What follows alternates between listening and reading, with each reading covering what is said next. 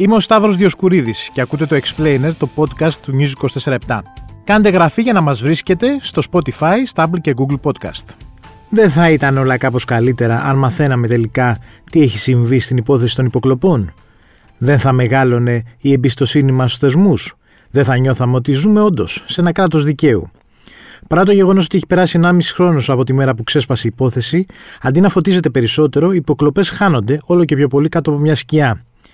Είναι γιατί έτσι πρέπει να κυλήσει η διαδικασία ή γιατί υπάρχει ένα σύστημα που θέλει να ξεχαστεί το σκάνδαλο; Στο σημερινό Explainer είναι καλεσμένος ο δημοσιογράφος του 24 Media Lab και του News 24 ο Κώστας Κουκουμάκας, ο οποίος ε, τα, το, το τελευταίο 1,5 χρόνο καλύπτει από πολύ κοντά μαζί και με τον Μάνο Φραγκιουδάκη ε, την υπόθεση των υποκλοπών, φαίνοντας και πολλά ε, ρεπορτάζ τα οποία έχουμε διαβάσει για αυτό το ε, μεγάλο θεσμικό ας πούμε, ζήτημα που μας απασχόλησε τον τελευταίο καιρό προηγούμενη Πέμπτη δημοσιεύθηκε και στο News 24 η συνέντευξη της Artemis Seaford, η οποία ε, είπε, παραδέχτηκε αυτό που συνέβαινε, δηλαδή ότι την παρακολουθούσε και η ΑΕΠ αλλά και ο μηχανισμός του Predator, δείχνοντας ότι όλο αυτό. Ε, αυτό που είπε στην ουσία ότι αυτό κάπως λειτουργούσε μαζί το σύστημα. Δηλαδή η Ape και Predator δεν είναι δύο διαφορετικοί οργανισμοί, δύο διαφορετικές εταιρείες, αλλά είναι ένα σύστημα το οποίο άλλο συμπληρώνει το ένα το άλλο. Ναι. Καλησπέρα καταρχήν. Ε, η υπόθεση των αποκλοπών κρατάει 1,5 περίπου χρόνο, 15 μήνες, όμως έχει περάσει από διάφορες φάσεις και ως ως προς το ενδιαφέρον της κοινής γνώμης, αλλά και ως προς το περιεχόμενο των εξελίξεων, στην ουσία της δηλαδή. Η τελευταία εξέλιξη είναι η αποκάλυψη της διπλής παρακολούθησης της Artemis Seaford. Η Seaford ήταν ε, στέλεχος της Meta, του Facebook, και αποκαλύφθηκε ότι ήταν διαδοχικά ταυτόχρονα υποπαρακολούθηση και από την Ape και από το Predator. Μάλιστα το μήνυμα, το δόλωμα που πήρε ε, ήταν, φαινόταν να είναι από το εμβόλιο Gov, από την πλατφόρμα για τον εμβολιασμό. Ε, και το ιδιαίτερο είναι ότι ήταν ήδη υποπαρακολούθηση από την ΕΕΠ όταν πήρε το μήνυμα, το ψεύτικο, που σημαίνει ότι αυτοί που της έστειλαν το μήνυμα παρακολουθούσαν ήδη το τηλέφωνό της. Ε, ενώ θεσμικά, σε εισαγωγικά ή μη. Είναι η τελευταία εξέλιξη αυτή, η οποία έτσι αναζωπήρωσε λίγο το ενδιαφέρον και έδωσε έτσι, ένα νέο Τώρα, εγώ να μπορώ να σου κάνω κάποιες λαϊκές ερωτήσεις, αν επιτρέπεις. Ναι, Κάποιες καφενειακού ναι, επίπεδου ναι. ερωτήσεις. Ναι. Έρχεται και σου λέει κανείς, ωραία, για την κυρία Σίφορντ ότι εντάξει, κάποιο λόγο θα είχαν να την παρακολουθούν. Ναι. Γιατί πρέπει να μας απασχολεί τόσο; Αφενός γιατί ε, η παρακολούθησή της έγινε ε, με δύο τρόπους. Ε, από την ΕΕΠ για λόγους εθνικής ασφάλειας, οι οποίοι ποτέ δεν εξηγούνται ή δεν εξηγήθηκαν. Είναι πολύ αόριστο και επικίνδυνο και προφανώς επειδή έγινε από ένα παράνομο λογισμικό, το οποίο είναι λογισμικό κατασκοπίας και κλειδώνει το κινητό στο παγιδεύει και είναι ένας εφιάλτης. Και, και είναι το τρίτο πρόσωπο μετά τον Ανδρουλάκη και το Κουκάκι που ε, έχουμε ταυτόχρονη διπλή παρακολούθηση. Επομένως, ενιαίο κέντρο ε, παρακολούθησης. Αυτό είναι. Έρχεται κάποιος και σου λέει πάλι ότι, οκ, εντάξει, η ΕΥΠ για να προστατεύσει τη χώρα μας από τους κακούς, μέσα εισαγωγικά, διαλέγει, οποιαδήποτε, διαλέγει οποιοδήποτε μέσο έχει ώστε να παρακολουθεί οποιονδήποτε. Αυτό εμάς γιατί μας ενοχλεί. Η δουλειά της ΑΕΠ είναι να παρακολουθεί κόσμο, προφανώς έτσι. Όμως αυτό πρέπει να γίνεται με κριτήρια. Μάλιστα. Έτσι. Και και στις δύο περιπτώσεις δεν υπάρχουν κριτήρια. Στις μεν νόμιμες επισυνδέσεις ήταν για παράδειγμα το 21 15.000 διατάξεις στο χρόνο, δηλαδή είχαμε 15.000 ανθρώπους ε, οι οποίοι ήταν ε, απειλές για την εθνική ασφάλεια, μάλλον μη ρεαλιστικός αριθμός.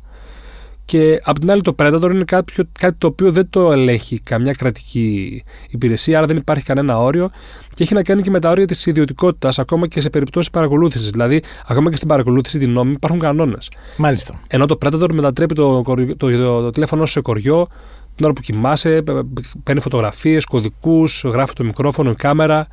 Και το κυριότερο, δεν ξέρει κανείς πού διοχετεύεται αυτό το υλικό.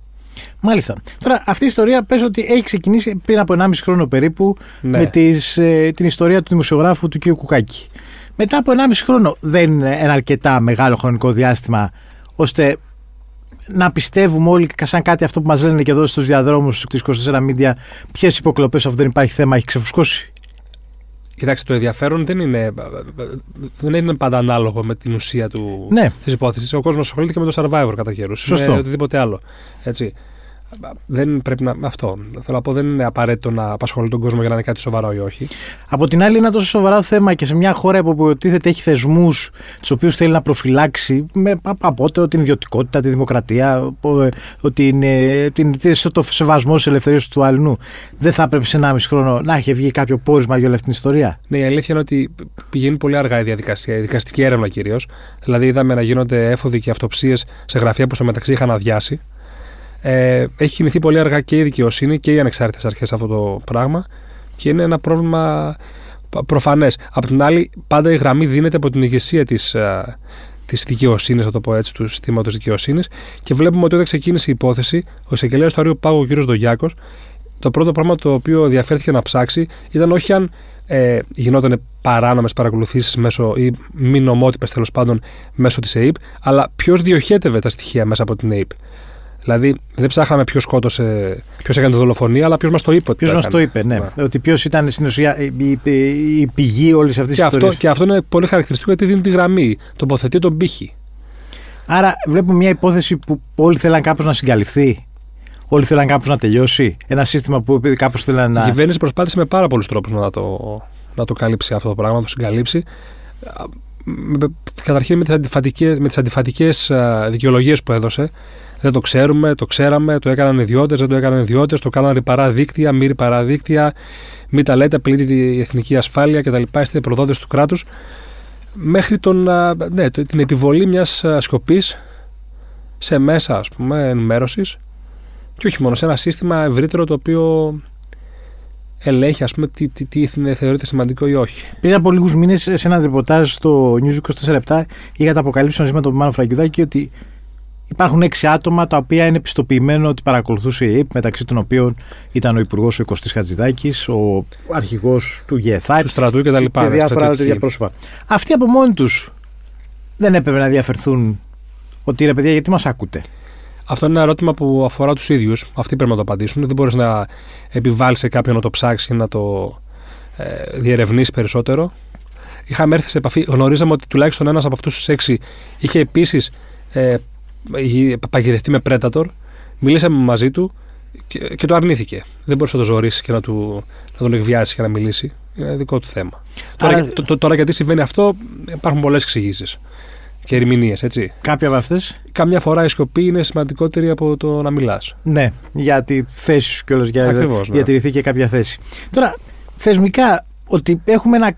Τώρα, αυτή τη στιγμή έχει περάσει και ένας καινούριο νόμος για τις παρακολουθήσεις. Ο οποίος καινούριο νόμος, από ό,τι φαίνεται, ότι αν εσένα Κώστα Κουκουμάκα ξεκινάω και σε παρακολουθώ εγώ ως ΕΕΠ αύριο, πιθανότατα μπορεί να το μάθεις μετά από πέντε χρόνια γιατί σε παρακολουθούσα. Και αν ενδιαφερθεί και εσύ ο ίδιος.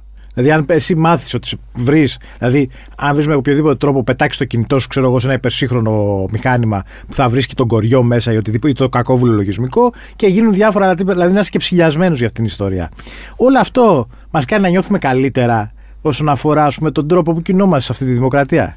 Δηλαδή, και, και από την άλλη, πες ότι αλλάξει και η κυβέρνηση δεν έχει να πατήσει πάνω και μια νέα κυβέρνηση, όποια και να είναι αυτή, ε, ότι πάνω σε αυτά που έχουν συμβεί αυτή την τετραετία σε σχέση με τις υποκλοπές και να πει Εντάξει, τι μου τα λέτε εμένα, δεν βλέπετε τι κάνανε οι προηγούμενοι.